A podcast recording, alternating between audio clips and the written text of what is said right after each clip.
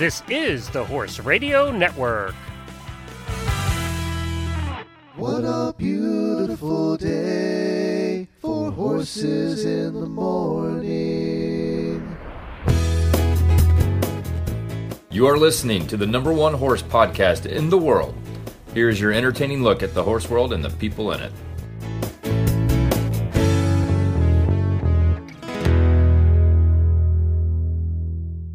Well, hi, everybody, and welcome to episode five twelve of the Stable Scoop Podcast on the Horse Radio Network. This is our equestrian roundtable show.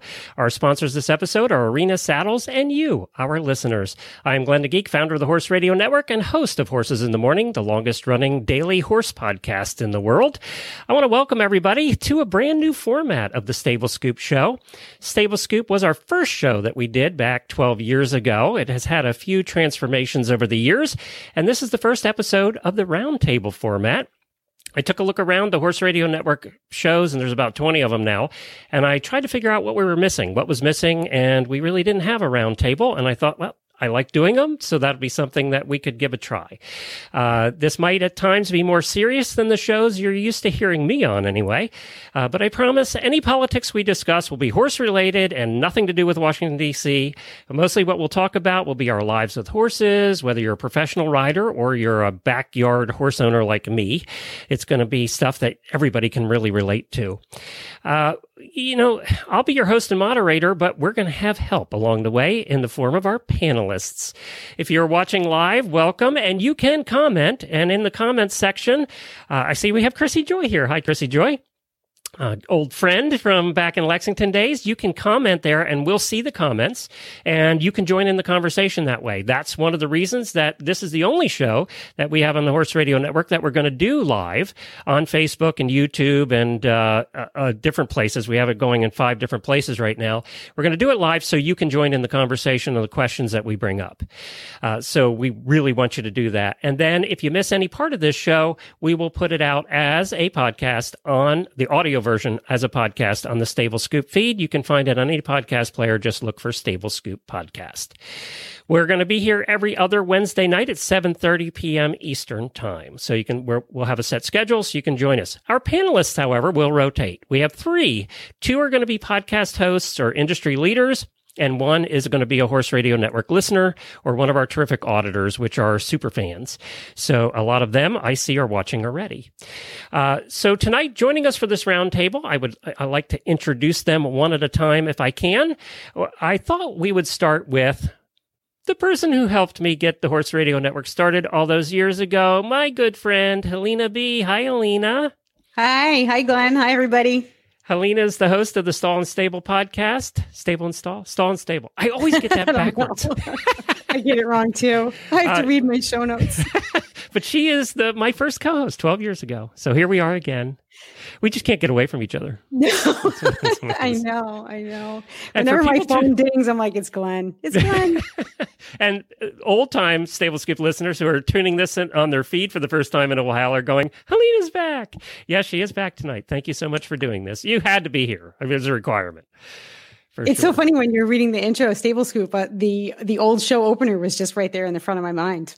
Yep. And you're going to get to think about what your closer was. You're going to get to do that tonight because you did the closer every night. I never got it right. No, she never got it right. In five hundred episodes, it was never right. Also joining us tonight, I am happy to say, is Nikki Porter, and she is here from the Take the Reins podcast. She's the host of one of our newest podcasts on the Horse Radio Network, and you're about fifty episodes into that now, aren't you? I am exactly fifty. That's right. So coming out with fifty-one on Tuesday. Thanks for having me. Super excited. And you're representing the entire country of Canada for us tonight. No so. pressure. no you're in Nova pressure. Scotia, right? I'm in Nova Scotia. That's right. Well, welcome to the show. Thank you Thank for joining you. us. Helena's in Rhode Island, so we got two cold weather people here. And I wanted to do industry experts or hosts of our shows. We have thirty-four hosts now on the Horse Radio Network, mm-hmm. so I figured that we could do the show for a long time and never run out of hosts to join. Uh, but also, I wanted to make sure that we got listeners involved. And we have a terrific group of listeners. They're called auditors. They actually mm-hmm. pay a little bit each month to help support the network. And they're super fans, basically super fans. We have over five hundred fifty of them now, I think. Wow. So I wanted to bring one of those on tonight, and her name is Jacqueline Burke. Hi, Jacqueline. Hey guys, good evening. And you're out of D, uh, D, close to D C in Maryland. Yep. So we're about forty-five minutes outside of Washington, D C. And what's the name of your farm? Uh, Hablin Hills Equestrian. And you're an eventer.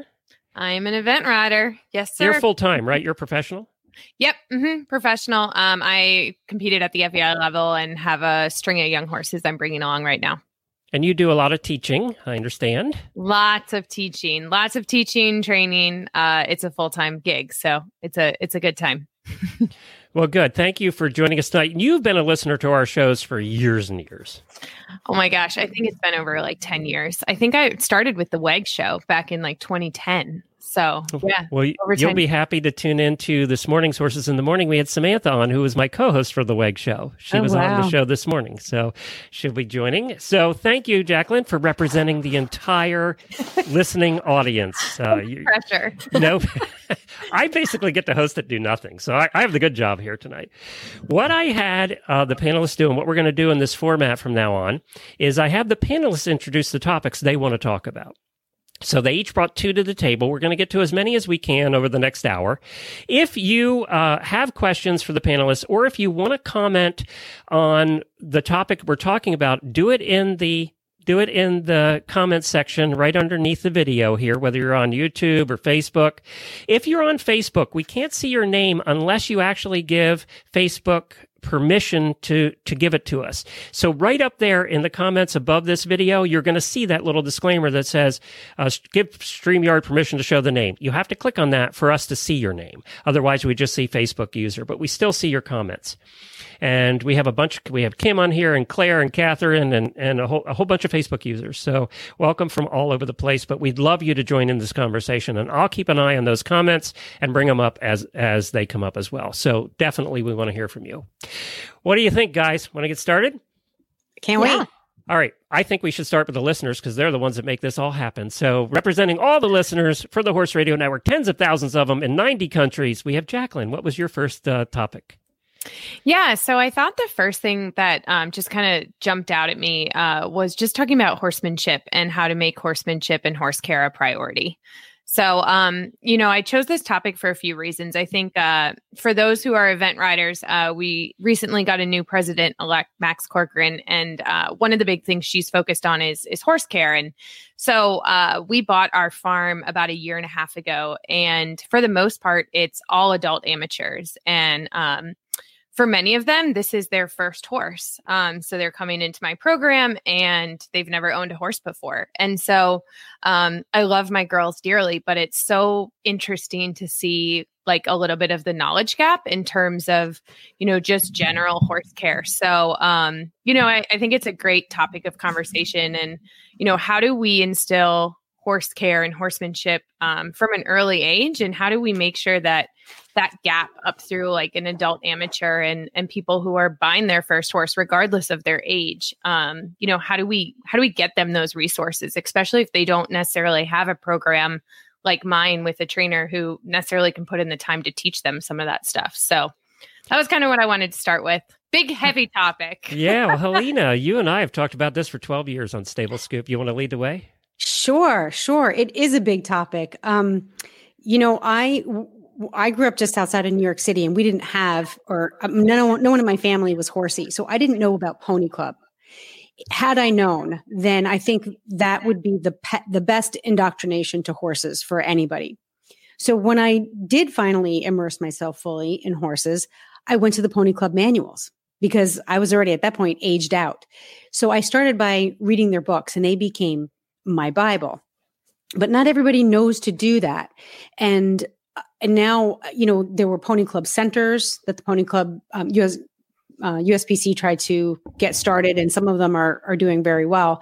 But I, what I found, at least with my daughter, was that um, Pony Club was still inaccessible for a lot of people, especially if you don't have your own horse or if it's not nearby. So introducing a component of the horsemanship to every teaching stables program, you know, unmounted lessons, just kind of incorporate that. I think every instructor needs to start with unmounted lessons, um, especially if it's raining, if it's uh, winter, if it's too hot. There's always ways I think that instructors can um, incorporate horsemanship lessons, plural, because there's many of them, into their day-to-day lesson program. Um, because you, you can, you know, Pony Club can do all the P R campaigns that they want. We can talk about it on podcasts. We can write about it in books, but it it might not reach the kids and the adults who are actually there in the moment at the point of contact. So if instructors like you, Jacqueline, say, hey, I need to make this part of my, my program, then I think we'll reach more people at the point where it's most critical. Nikki?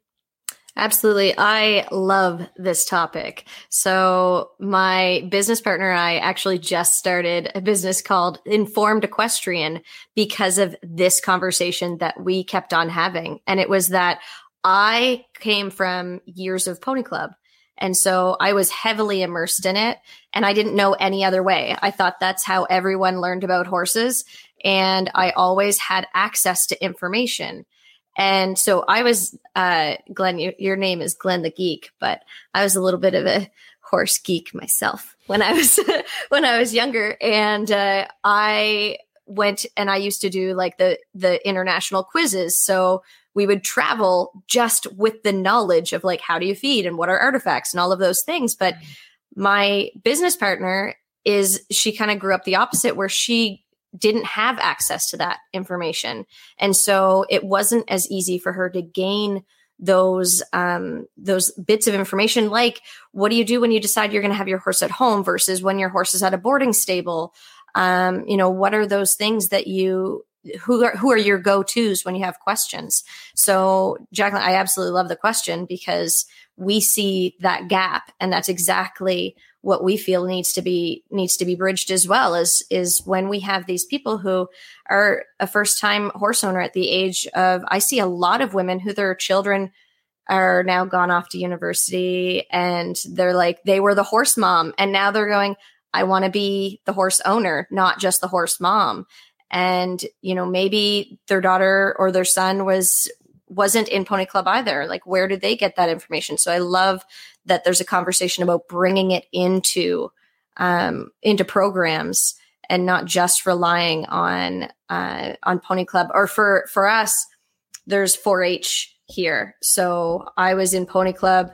It was very popular, but pop, it's not popular where I am here. It's, uh, four H is popular here. So, so, So let me throw a wrench in this and see how many people I can piss off. Um, so uh, I think that actually the farm owners and lesson givers, the people teaching the lessons, are a little bit to blame for this too, because part of what we've done over the last uh, ten, twenty years is we want to get as many lessons in as we can a day so that your rider who's brand new, and it's not only kids, we have more adult women who are in that forty to sixty range coming into horses than almost anything else right now, uh, that they always wanted to have a pony, as Nikki said, and now they're getting one, or their mm-hmm. kids had one, and now they're getting one. And part of the problem is we show up and the horse is tacked up. They have no chance to learn horsemanship because the barn is partly to blame too, because they just want to, they basically want them in and out because they got more lessons coming in. I understand it's a business, so I get that too. But how do you overcome that hurdle where I'm trying to run a business as a farm owner and giving as many lessons as I can? I don't have time to teach all of that, how to brush a horse, how to pick feed, how to look for injuries, how to do all of that horsemanship stuff, right? Uh, because I'm not training the horse, I'm training the person. Uh, how to ride a horse. So I don't know. Is that the responsibility of the owner or not? I, I think actually, it's the responsibility of the instructors. Sorry. I, we're, we're all yeah. like, yeah, go ahead, Helena. Gonna, you know, you're, because it's our responsibility. We're the ones who who know better. And a lot of times our students, I'm not a teacher, I'm not an instructor, but I'm saying us, um, they don't know what they don't know. They don't even know where to look for the information. So the responsibility is, is on our our shoulders to say horsemanship is a prerequisite before you get in that saddle. Um, mm-hmm. Now, how do you turn horsemanship lessons into the same kind of profit center that you do for yeah. mounted lessons? Okay, maybe you'll take a little bit of a hit. But if you're charging enough, then your clients or your, your students will feel the value. So if a horsemanship lesson is fifty dollars, then they're like, wait a minute, you know, this, this is kind of expensive, but it must be important because it's almost as expensive or just as expensive as my mounted lessons. Mm-hmm. So you do, you need, yeah. you need to create some value by charging what you think it's worth. That's exactly what I was thinking as well, Helena, because it's all in the value. What, whatever you value is what you can, what you can teach to your students. So if you value, whether it be horsemanship, as in learning the grooming and the, and the feeding and all of the care of a horse, as well as the groundwork and the mounted, if you can have an equal value on all of those, Um, you, you said what they don't know, they don't know. If they're coming to a new program, they've never done this before. How amazing would it be to enter into a program where you sit, set, you, you're set up to say, like, okay, the first two weeks that you're with us, you're on the ground, and these are the things that we're going to teach you. And it's the same monetary value as when you're in T A C. I think that's fabulous.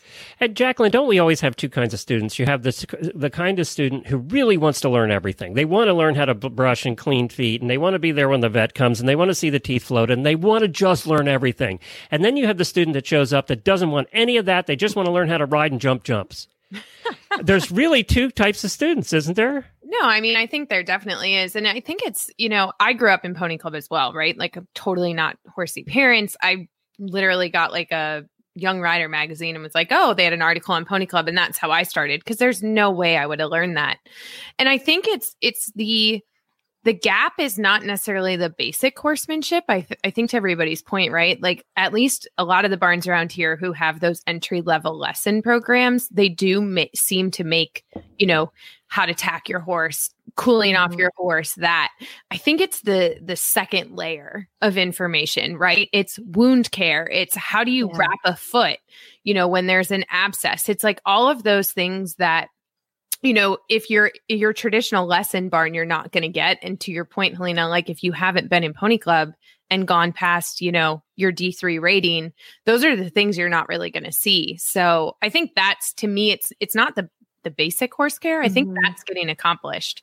Um, I feel it's more that, that second piece, right? Like, even things like, how do I identify lameness, or, you know, why do we ice horses? Like, what's the purpose of that? Or, you know, when to use an ivory soap versus, you know, a more performance soap on their legs. Like, why is that? Why does that different? So I think there's, that's the second layer that I feel like, you know, we have less kids in the barn from a working student perspective anymore.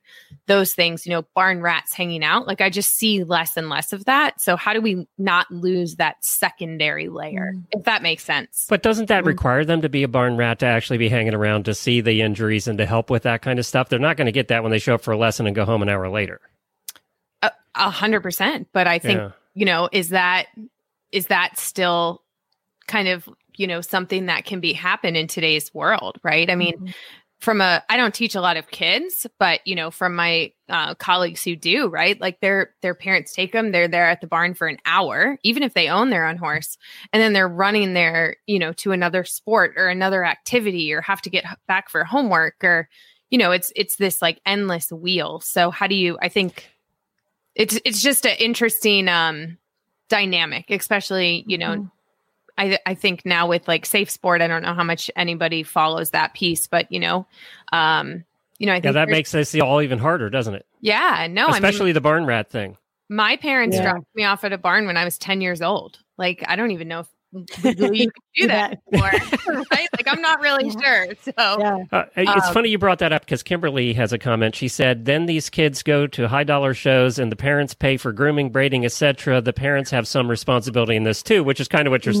saying in a roundabout way, is the parents also have some responsibility in this. Yeah, I think, yeah. Helena, I, I love the idea of, um, you know, horsemanship lessons. Like, I, I think one of the things I really wanted to do was, um, as I think about my own program, right, is, you know, having, whether it be like a monthly meeting with all the girls, or maybe we bring a topic, but, you know, it, I'm not going to lie, it's not something that I've been able to implement yet. But one thing I did do, um, I have all the girls like fill out like a goal sheet every year. So what um, I did do for twenty twenty-one is I was like, what is like two or three things that you want to learn off the mm-hmm. horse? Right. So I think, to like your point, Glenn, like, it's on the instructors. Like, I, I, that's something, you know, hey, this is something I can do like immediate. And that when we go back to like, look at this in twenty twenty-two, like, it's my job to make sure that you learn to those things and feel confident to be able to address them. So just like a, something quick that came to mind for me. Nikki, I want to go back to you, but Rachel says, I agree with Glenn. As a trainer, it's really hard to add a second layer. Parents pay mm-hmm. for an hour lesson and have the kids ride, not to learn horsemanship or management or wound care. It's a hard thing to help teach the kids if they are on the wheel of one activity after another. I don't know how you overcome that one. That one's a tough one, isn't it? Mm-hmm. Uh, I mean, maybe you can replace a mounted lesson with an unmounted lesson. And uh, if you're the authority, I mean, it depends. If the parent is saying, as the trainer, as the instructor, you're the authority, you're here to teach my child, or you're here to teach me, maybe a young adult, um, then it's hard for them. I think, I think as the trainer, you have the freedom and the responsibility to say, we're going to make this a part of your program, period, end of story. Like, like Jacqueline said, maybe once a month, maybe pick a topic. Um, and to spin it in such a way that the student feels empowered by what mm-hmm. they're going to learn, instead of as a punishment, like, ugh, you know, I'm here for an hour and I can't ride. And, you know, where you turn it, you flip it around, you say, you're here for an hour and I'm going to show you how to wrap a horse mm-hmm. so that you can do X, Y, Z, or you're going to be the best wrapper there ever was. I was the worst wrapper up until six weeks ago. Six weeks ago, I could not, I couldn't do polos. I couldn't do standing wraps, nothing. It took my own horse requiring surgery and an eight-week layup and having to change the routes myself before I got really good at it. Um, and I said, I really wish that there was someone there who said to me, I'm going to teach you how to wrap, like, until you get it right. I think, sorry to jump in here. I yeah. think, uh, I I don't know if it was on one of your podcasts, Glenn, or not, but um, somewhere I heard, and this just, Helena, to your point, um, even something simple as, to your point, wrapping. There was a, a podcast I was listening to, and uh, the trainer made the kid or the working student come to every lesson with three braids in the horse's mane so that, like, you know, it became routine and they learned how to do it, not just at the horse show. And you were not allowed, you know, every lesson, those braids got um, judged. So I think it's like the same idea, maybe even on the wrapping side, right? Like, hey, every time, like, I want you to walk into the lesson, like, with polos on or a standing bandage, and yeah, we're going to take it off. But, you know, I think there's little things that maybe we're just not doing a great And that doesn't job take up a ton of extra of your no, time right. as the instructor. Right. Yeah. I like and that so, idea, actually. Yeah. That one little thing each time. Yeah. Exactly. I mean, it's just getting my head thinking a little bit about how do we keep it business wise, you know, bringing mm-hmm. income and, and, you know, biggest bang for your buck, but also, like, trying to instill this, like, hey, there's so much more than, you know, the ten percent of the time that you're actually on the horse's back. Well, Jacqueline, uh, we'll end with this. We'll go on to the next topic. Uh, Catherine, who I believe is one of your barn rats, says, I believe that being a barn rat, experiencing all the aspects of horse care and horsemanship is an important opportunity, no matter your age. I've been unfortunate enough to be tortured by Jacqueline on a regular basis at the barn. No, she didn't say that. I added that at the end. I do have a Catherine, so it probably is her. It's her, because she said she's been fortunate enough to be able to benefit from this. So there you go. I love that. Well, thanks, Catherine. I appreciate it. Oh, no, she's not. Oh, she's not. She's Nikki's. Oh, she says, I've been Nikki. able to benefit this from Nikki and her husband, Mike. Oh, I thought this was Jacqueline. Oh, look oh, at that. Funny. Good job, Nikki. I You're think torturing him up there, too. I, I am. Jacqueline, I think you totally landed on something there, though. I think, like, that, the idea of taking one little piece and saying, okay, before your lesson, and it puts it on them to be able to spend the time. They prioritize the time they need. Maybe they, they show up late and they have five minutes to wrap their horse and they come into your lesson and you're like, okay, clearly we have something to work on here. I think that's a great up. And then whatever time it takes in that lesson to go over that, and then they hop on. I, I think you totally landed on something there. I think that's... We have our takeaway for yeah, that topic. Awesome. Look at you. Jacqueline brought it, yeah. and she took Great it job. away. Good job, Jacqueline. Yeah. All right, let me talk about my sponsor here for this episode. We have Arena Saddles, so they're perfect in any arena. Arena Saddles are available in dressage, jumping, and all-purpose models, all classically crafted from beautiful European leather. With meticulous attention to detail, you will turn heads in any arena with confidence that your saddle is comfortable for you and your horse. Whether you are nailing a canter transition at sea, perfecting a five-stride line in the three-foot division, or galloping the countryside with wild abandon, there is a perfect arena saddle for you. Go to arena saddles dot com to learn more and to find a retailer. That's arena saddles dot com. And no, Helena, I did not write that commercial. Jennifer did, because that middle part I would not have gotten right at all. And I know that's what you were thinking. So, no, I wasn't even thinking of it. I know when Jen writes stuff. All right, Helena, you're up next with your question of the day. So, okay. Um, it, it actually, the question that I posed is a little bit different than the one I'm going to ask right now. Um, what I was interested in talking with you guys about is the challenges of competing and showing when you are a grown-up and you have grown-up responsibilities like a full-time job or a family. Now, the answer to that question would be very different if we asked it a year ago or a year and a half ago. Um, but now that a lot of us are home and our family dynamics and our work dynamics have changed, uh, I think the question remains, but let's use the, the current context. What, how do we find the time? How do we prepare for showing? If we're sort of your backyard pleasure owner like me, uh, you got a horse who's way fancier than you are, but you want to try your hand at showing um, or competing or doing something that's goal-oriented with your horse that's not in your backyard or in the arena. How do we start to plan for that? This is one of the most asked questions we get all the time for the last twelve years. So, Nikki, you want to take it? Sure. Uh, so first of all, I have to say thanks to Catherine, because I totally did not even think of that. So thank you, Catherine. um, but no, Helena, that's a fantastic question. And the first thing that comes to my mind is support. So making sure that you're not sitting there making those goals and setting those goals and being alone in that, but that you have somebody that you can have a conversation with where you say, these are my goals. This is how many times maybe I should ride a week. Um, what do you think? And to just have somebody that you can call and say, okay, this happened in my ride, or I didn't get to ride today, and they can hold you a little accountable. Um, I think that our ability to uh, work through things without that support is a little less. So it, I think it's really, really important. Jacqueline? Yeah, so um, great question. Uh, so in addition to running my farm, I also have a full-time job in software sales. So uh, I feel like I've become the expert in terms of like juggling. Uh, so I think there's a few things that I tell, um, you know, my students as well is, figure out in your work schedule when you're going to potentially have downtime. So I think that's going to vary for each individual, right? Um, I'm in sales, right? So I know that my really busy times are September, October, like any time like a quarter ends, right? So when I think about like my horse show schedules, I don't want to be planning a big event toward the end of a quarter for me, because I just know that I'm going to be, you know, not working forty hours a week and much more like sixty. So I think it's the same thing, right? Is like figuring out where is that lull time. There you might have some flexibility, hopefully, um, in terms of your job where, um, you know, you're going to have less pressure at work. Um, so you can focus more on yourself, right? Because I think that work-life balance is really important. I think a lot of companies too, just in general, um, are really starting to focus on the work-life balance. So I think the other piece too is just having that open conversation with your manager of like, hey, like these are the two things I want to do in my personal life this year. You know, I may need to leave work early a couple days a week.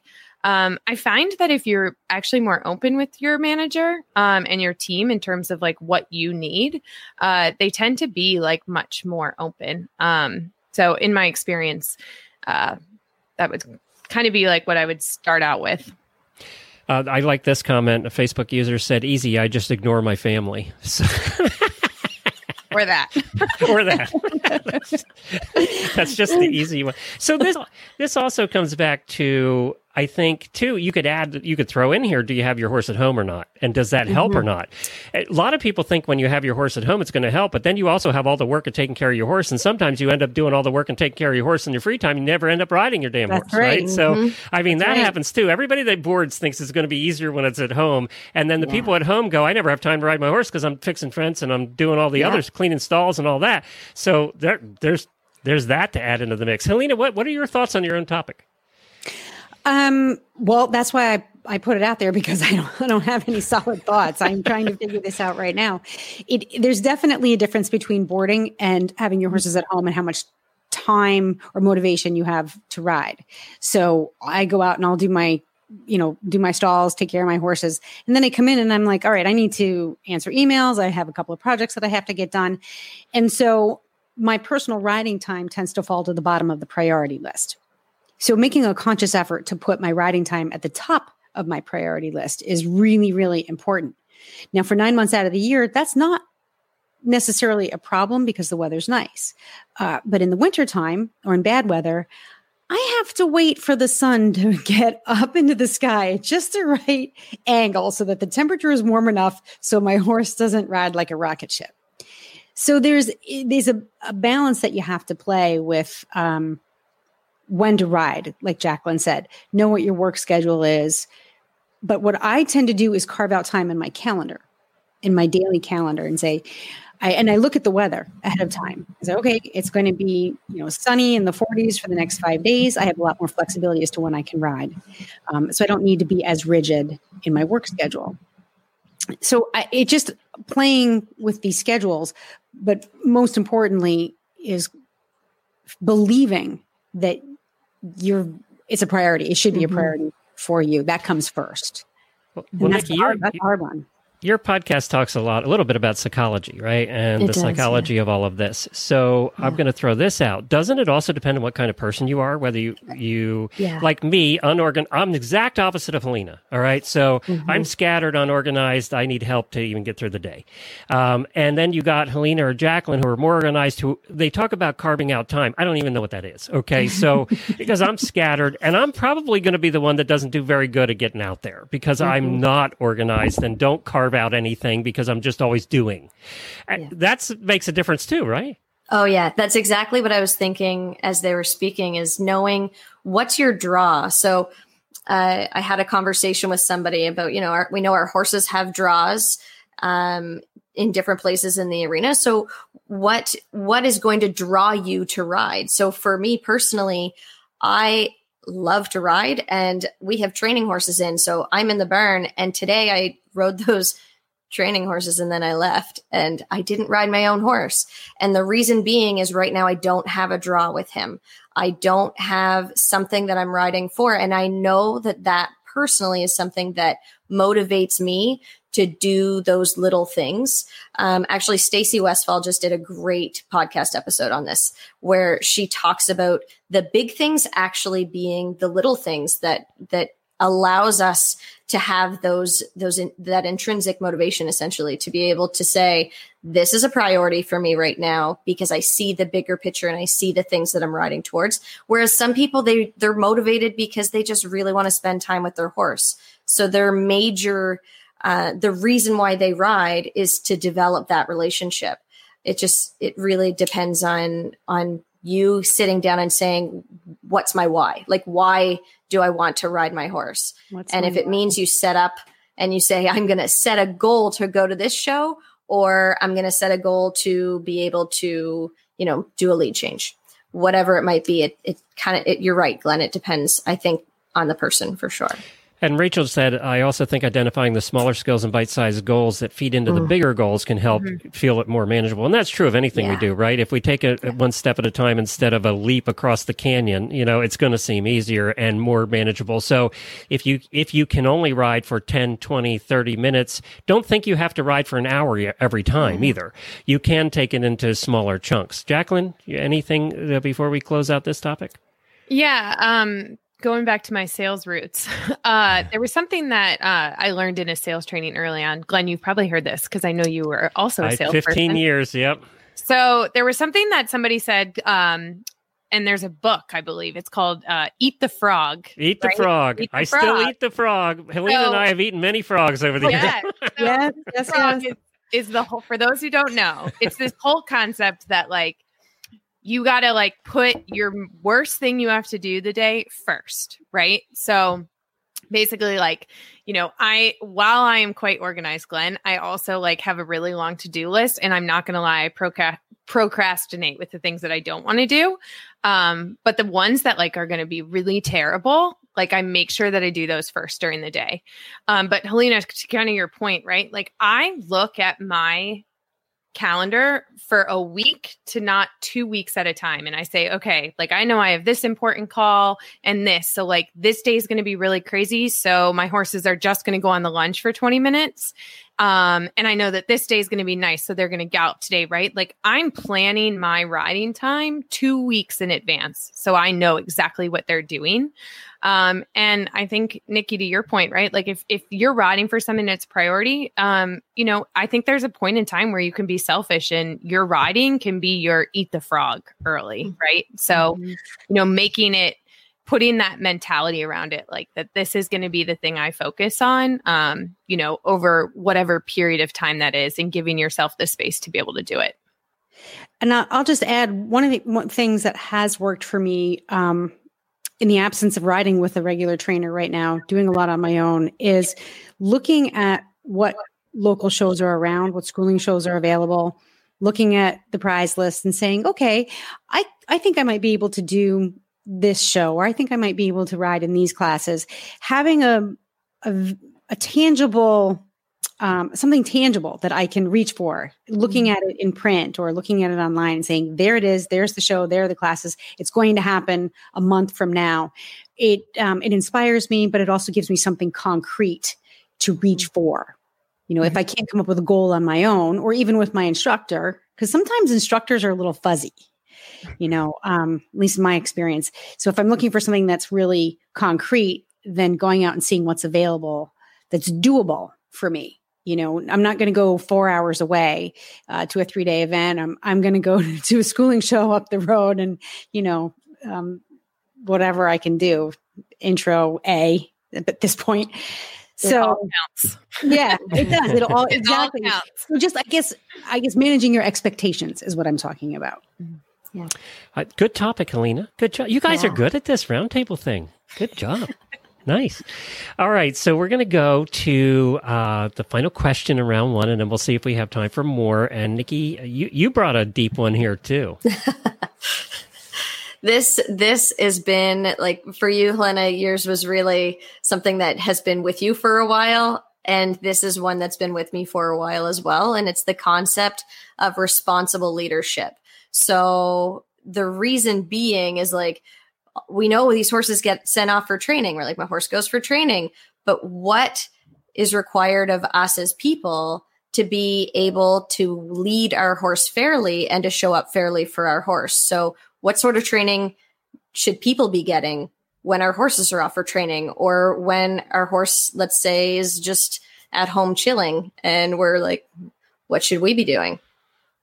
Oh, this is one that Jamie and I have had so much fun with on Horses in the Morning over the years. Uh, we we have our own belief of that, but let's start with Jacqueline. What do you think? Ooh, this is heavy. It is such an intense night. Um, I, I'm doing dry January. I really feel like I need. That makes two of us. She's yeah. shaking over there. She's shaking. Yeah. The mic is shaking. So I, I think it's it's really starts with, like, being present, right? Mm-hmm. So when you're there, right? So you kind of the to me that struck as like a two part question, but I think mm-hmm. first and foremost, like being present when you're in the moment, right? So, um, kind of bringing this all full circle. If you only have an hour with your horse for that day, um, where you're like dedicated training time, or thirty minutes is like turning off the phone, turning off your notifications, right? Like whatever that is. Um, I ride with headphones, um, and I actually put music on, and I like disable my, um, like text and stuff so that people like can't bother me during my like twenty-five minutes. I'm going to do dressage. Right. So I think it, it starts with being present, but I think when you're, You you mentioned like sending your horse away, and, um, you know, if your horse is out for training or whatever that is, um, when you have that period where maybe you're not dealing with them every day or, or routinely, is um, keeping the communication lines open with whoever that is, right? Mm-hmm. So um, if I have a horse in training, um, you know, I'm trying my hardest to make it a point to connect with the owner Uh, almost daily, if not every other day, in terms of like, hey, this is the horse's schedule for the week. Um, here are the things we're doing. And then allowing, like, building in time that they can ask questions about like what's going on, right? Because I think it's so, you know, if you send your horse to me for thirty days and I hand it back to you, that doesn't really do anybody any good, right? So like, we got to make sure that, you know, I'm giving you back something that you feel like you also benefited from. So do you require them to take a lesson or two with you before you give the horse back, or to come over and ride in your presence? Yeah. Yeah. So actually I have a, um, I have an off the track thoroughbred, the chestnut mare, uh, that we picked up in, uh, December. So right after Thanksgiving. Um, and the owner's been great. This is a first horse for her. Um, but she has a lot of horse experience, right? She's galloped race horses at the track, but she's never really had like her own competition horse.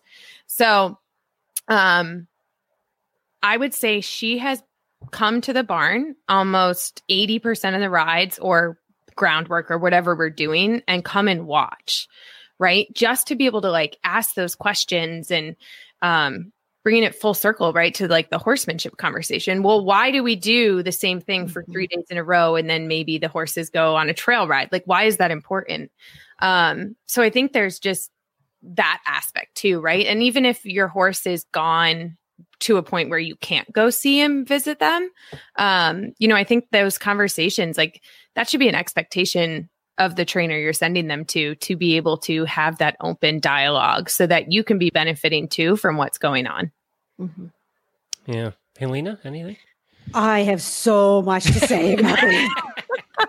I have so much. I'm I'm going to do my best to keep to be su- su- to be concise. Um, I think. Okay, so what one of the things that I believe in in terms of showing up responsibly for your horse, being there, is self-observation, is having mm-hmm. um, a real clear understanding of where you're coming from, what your strengths and weaknesses are, where you are mentally and emotionally at any given moment when you're working with your horse. What space am I in right now? Um, sometimes we can't change that space. Sometimes our lives just put us in that space, and then suddenly we're working with our horse and we can't change where we just came from. So if that's the case, you have to be able to identify, I'm in this strange space. What can I do with my horse when I am frustrated, tired, excited, chill, right? So there's self-observation, identifying where I am in that space, and then um, matching that up with whatever horse I have that day.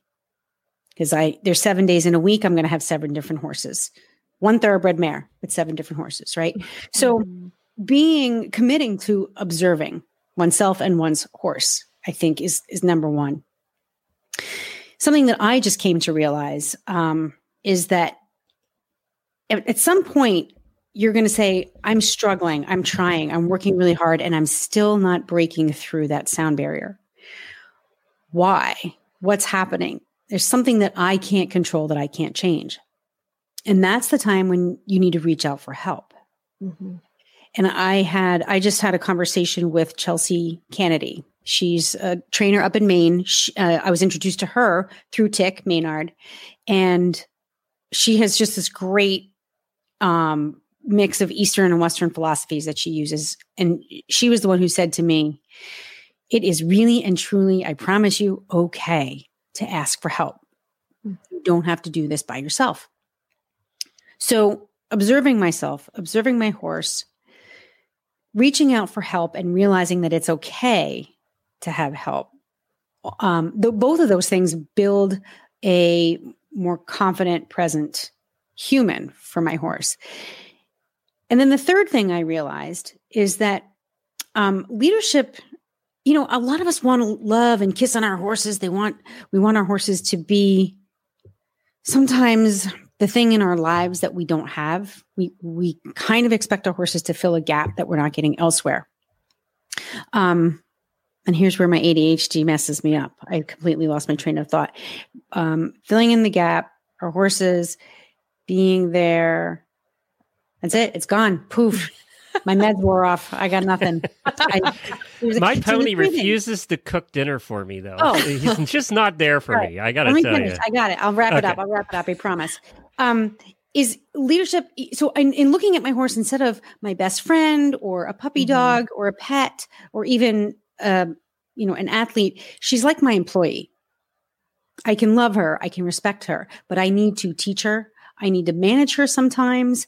Uh, but she, there's times where she needs to work for me. So if she pins her ears and says, nah, I don't want to, or if she's a little backed off one day, or she's just not cooperating, there's times when I have to say, listen, we need to work. Let's, let's push a little bit. But I give her the opportunity to say, I really can't today. Something hurts. I don't understand. So looking at my relationship with her as more of an employee, employer, um, mm-hmm. has made me feel more like a leader, and mm-hmm. and embracing that feeling, she's responded appropriately. Mm-hmm. Uh, Danielle says, Brent Graff said, horses are great therapy, but they are not our therapists. Yeah. That's a good line, actually. That's Nikki, you want to end uh, com- la- one last comment on this? And then we will, I think we'll have time for one more. Yeah.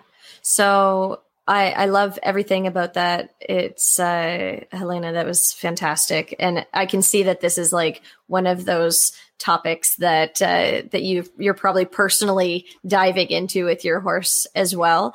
And the one thing that kind of made me really um, really aware of of this conversation is how annoyed and frustrated I get when someone shows up and asks something of me that they're unable or unwilling to do themselves. And so then I started looking at my relationship with my horse and saying, okay, I'm asking you to do these things. I'm asking for you to be able to relax. I'm asking for you to be able to let go. I'm asking for you to be able to trust and focus and work hard. And am I able to do any of those things myself? So that those questions I ask myself on a daily basis with my horse, and it changes on a daily basis, whether I'm able to relax, whether I'm able to focus. I have a lot of people who say, oh my gosh, my horse just won't focus. And then I have a conversation with them and they say, I have a really difficult time focusing. And so I, th- I personally believe it's our responsibility as a leader to be able to work on those things outside of work, show up for ourselves and say, what are, what are we, what am I lacking in? What am I weak in? What are my strengths? How can I, how can I really play to those? But how can I also, outside of my work and my horse, um, strengthen my areas that I am going to ask of my horse? So that's really, Uh, that's really what drove me. It was like, man, I don't like it when that person says that to me and they can't do it themselves. I'm like, oh, wait a second. Good topics yeah. here, guys. All right. I'm going to give you guys a chance. Let's start with Helena.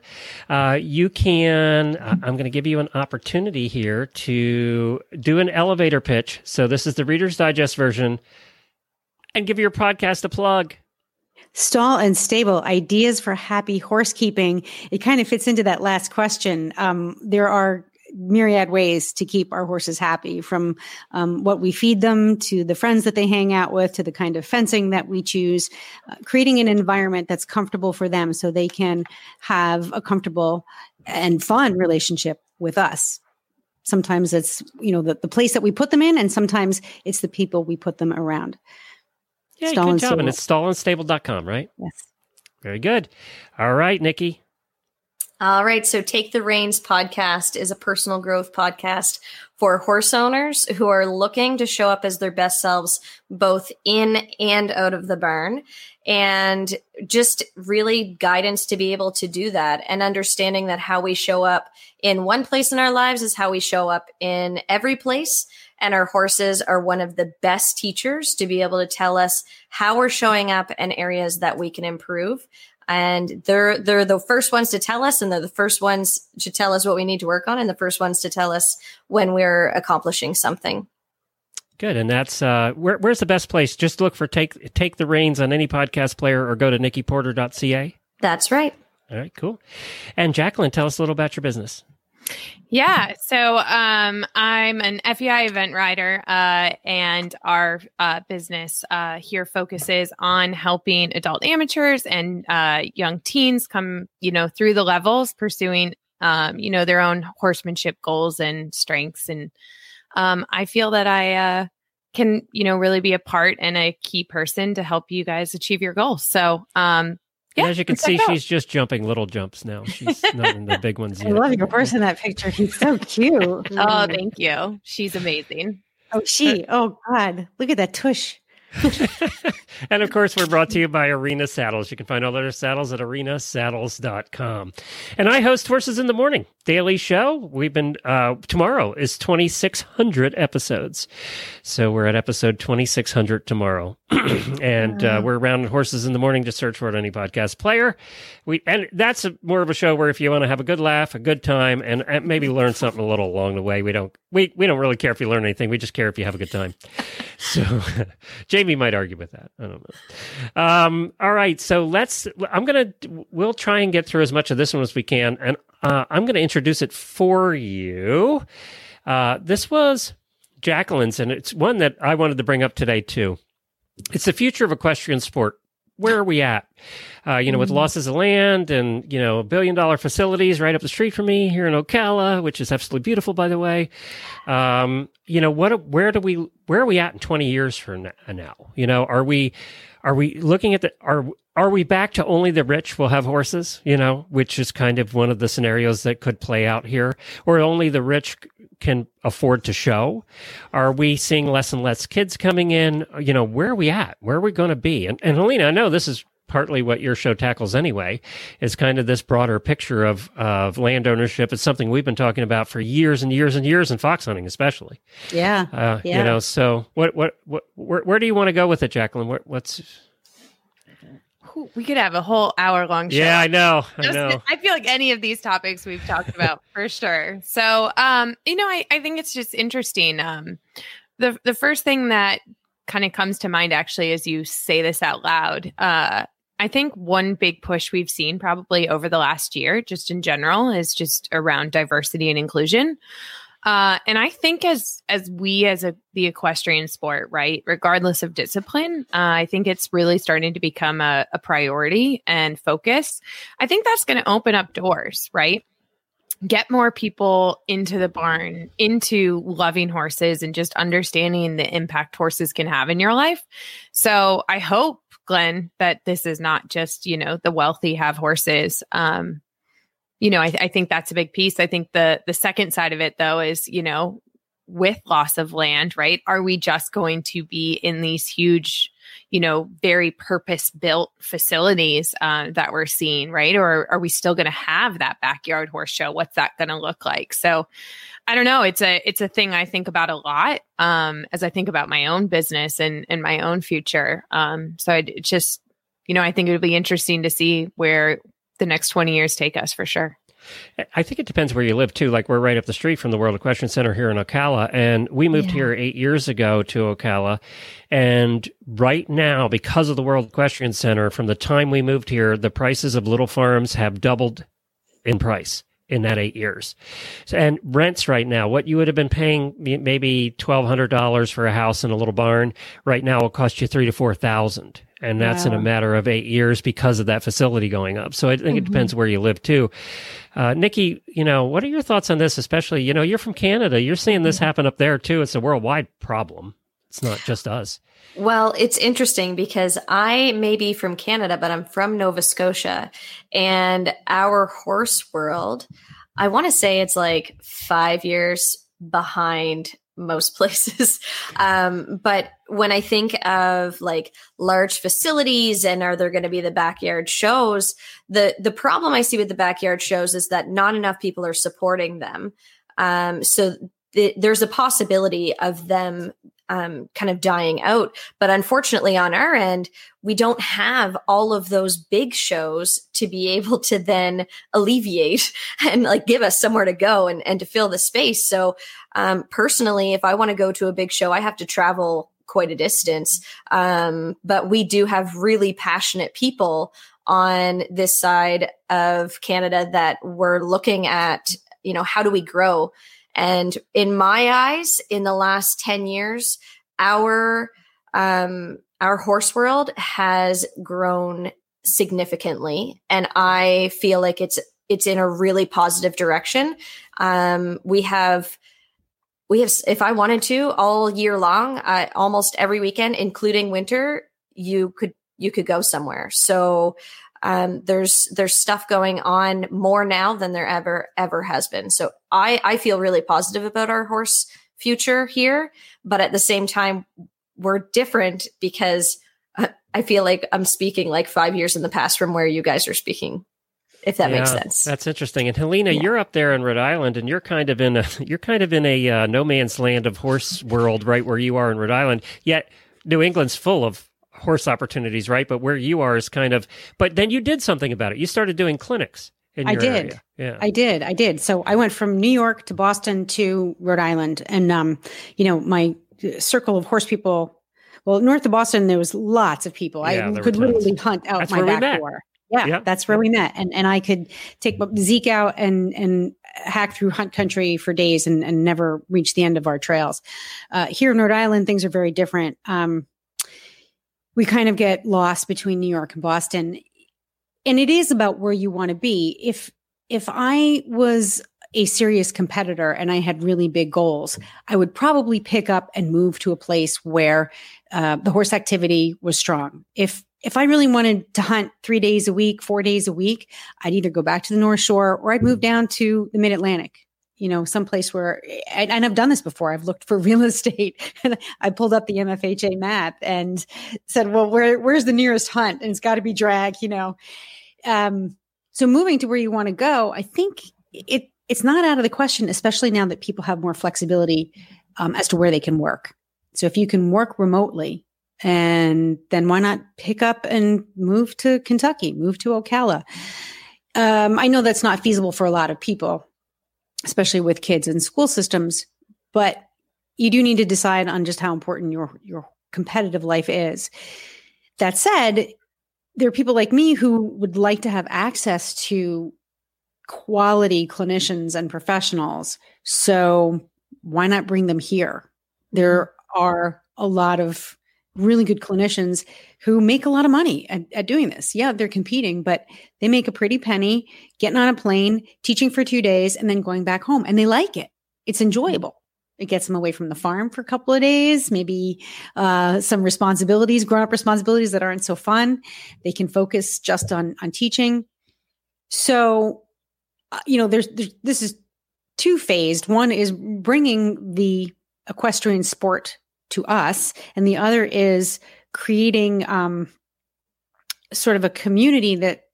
So I, my job, I'm like the ambassador, you know, like hey, going to the local school and saying, why don't you guys uh, put out an email blast to your students and let them know that there is riding instruction around here, mm-hmm. or talking to a local trainer and saying, you know what, you got a ten stall barn and a really nice outdoor. Why don't you do some schooling shows? So um, generating more interest to create equestrian activities in my small area, you know, bring the pros to me, but then I need to kind of serve as an ambassador and mm-hmm.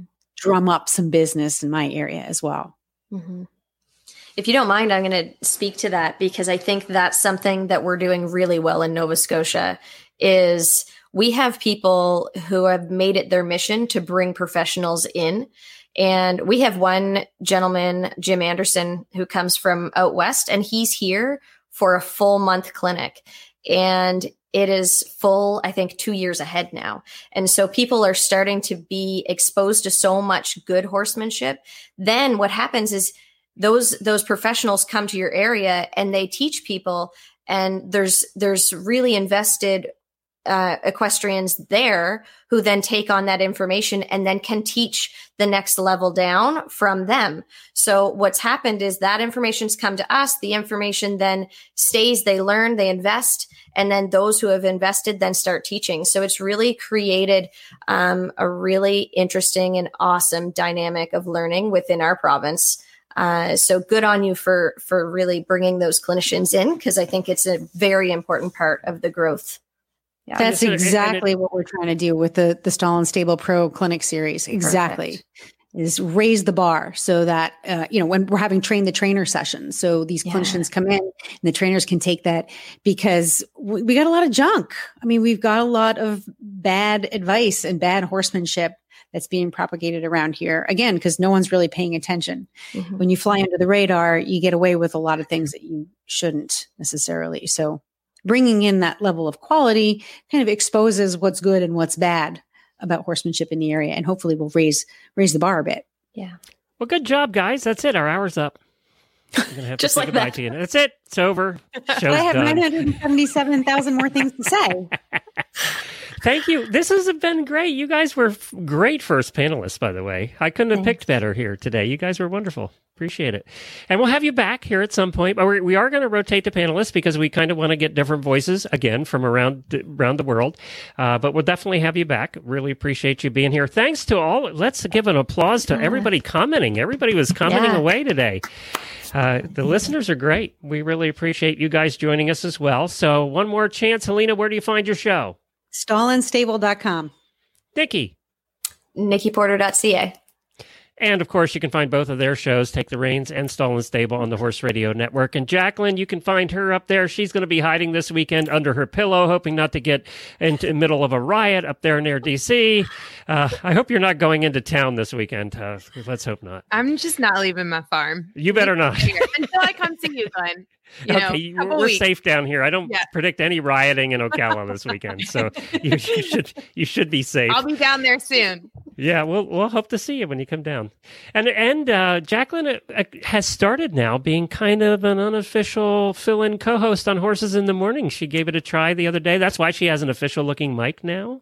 Mm-hmm. And you were terrific. You were great. Oh, thank you. Yeah, we're, it was so much fun. That, and that's the point where she called up her boss and said, I'm not selling any of this thing this morning because I'm going to do this radio show.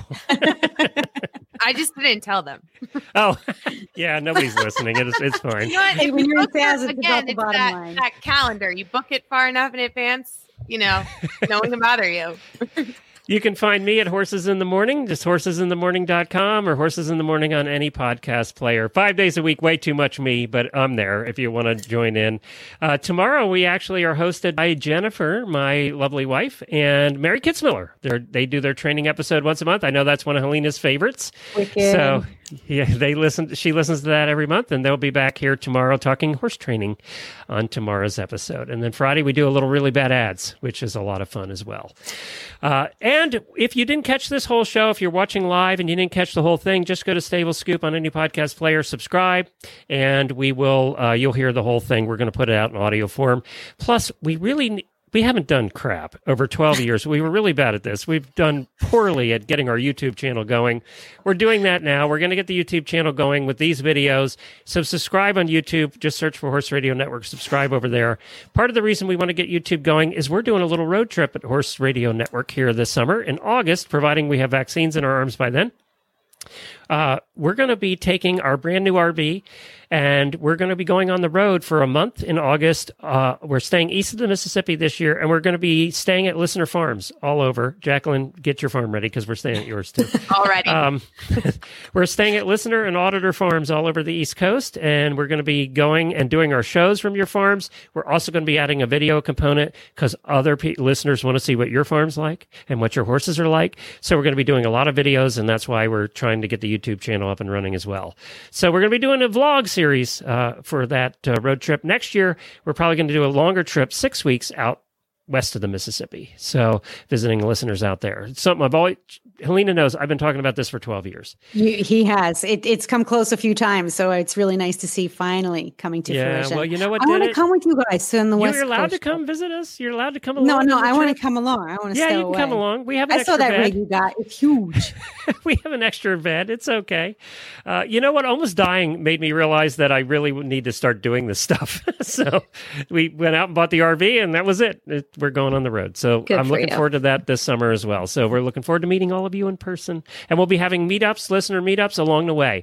That's part of the responsibility of people who are putting us up is to also do listener meetups in towns or at the farms.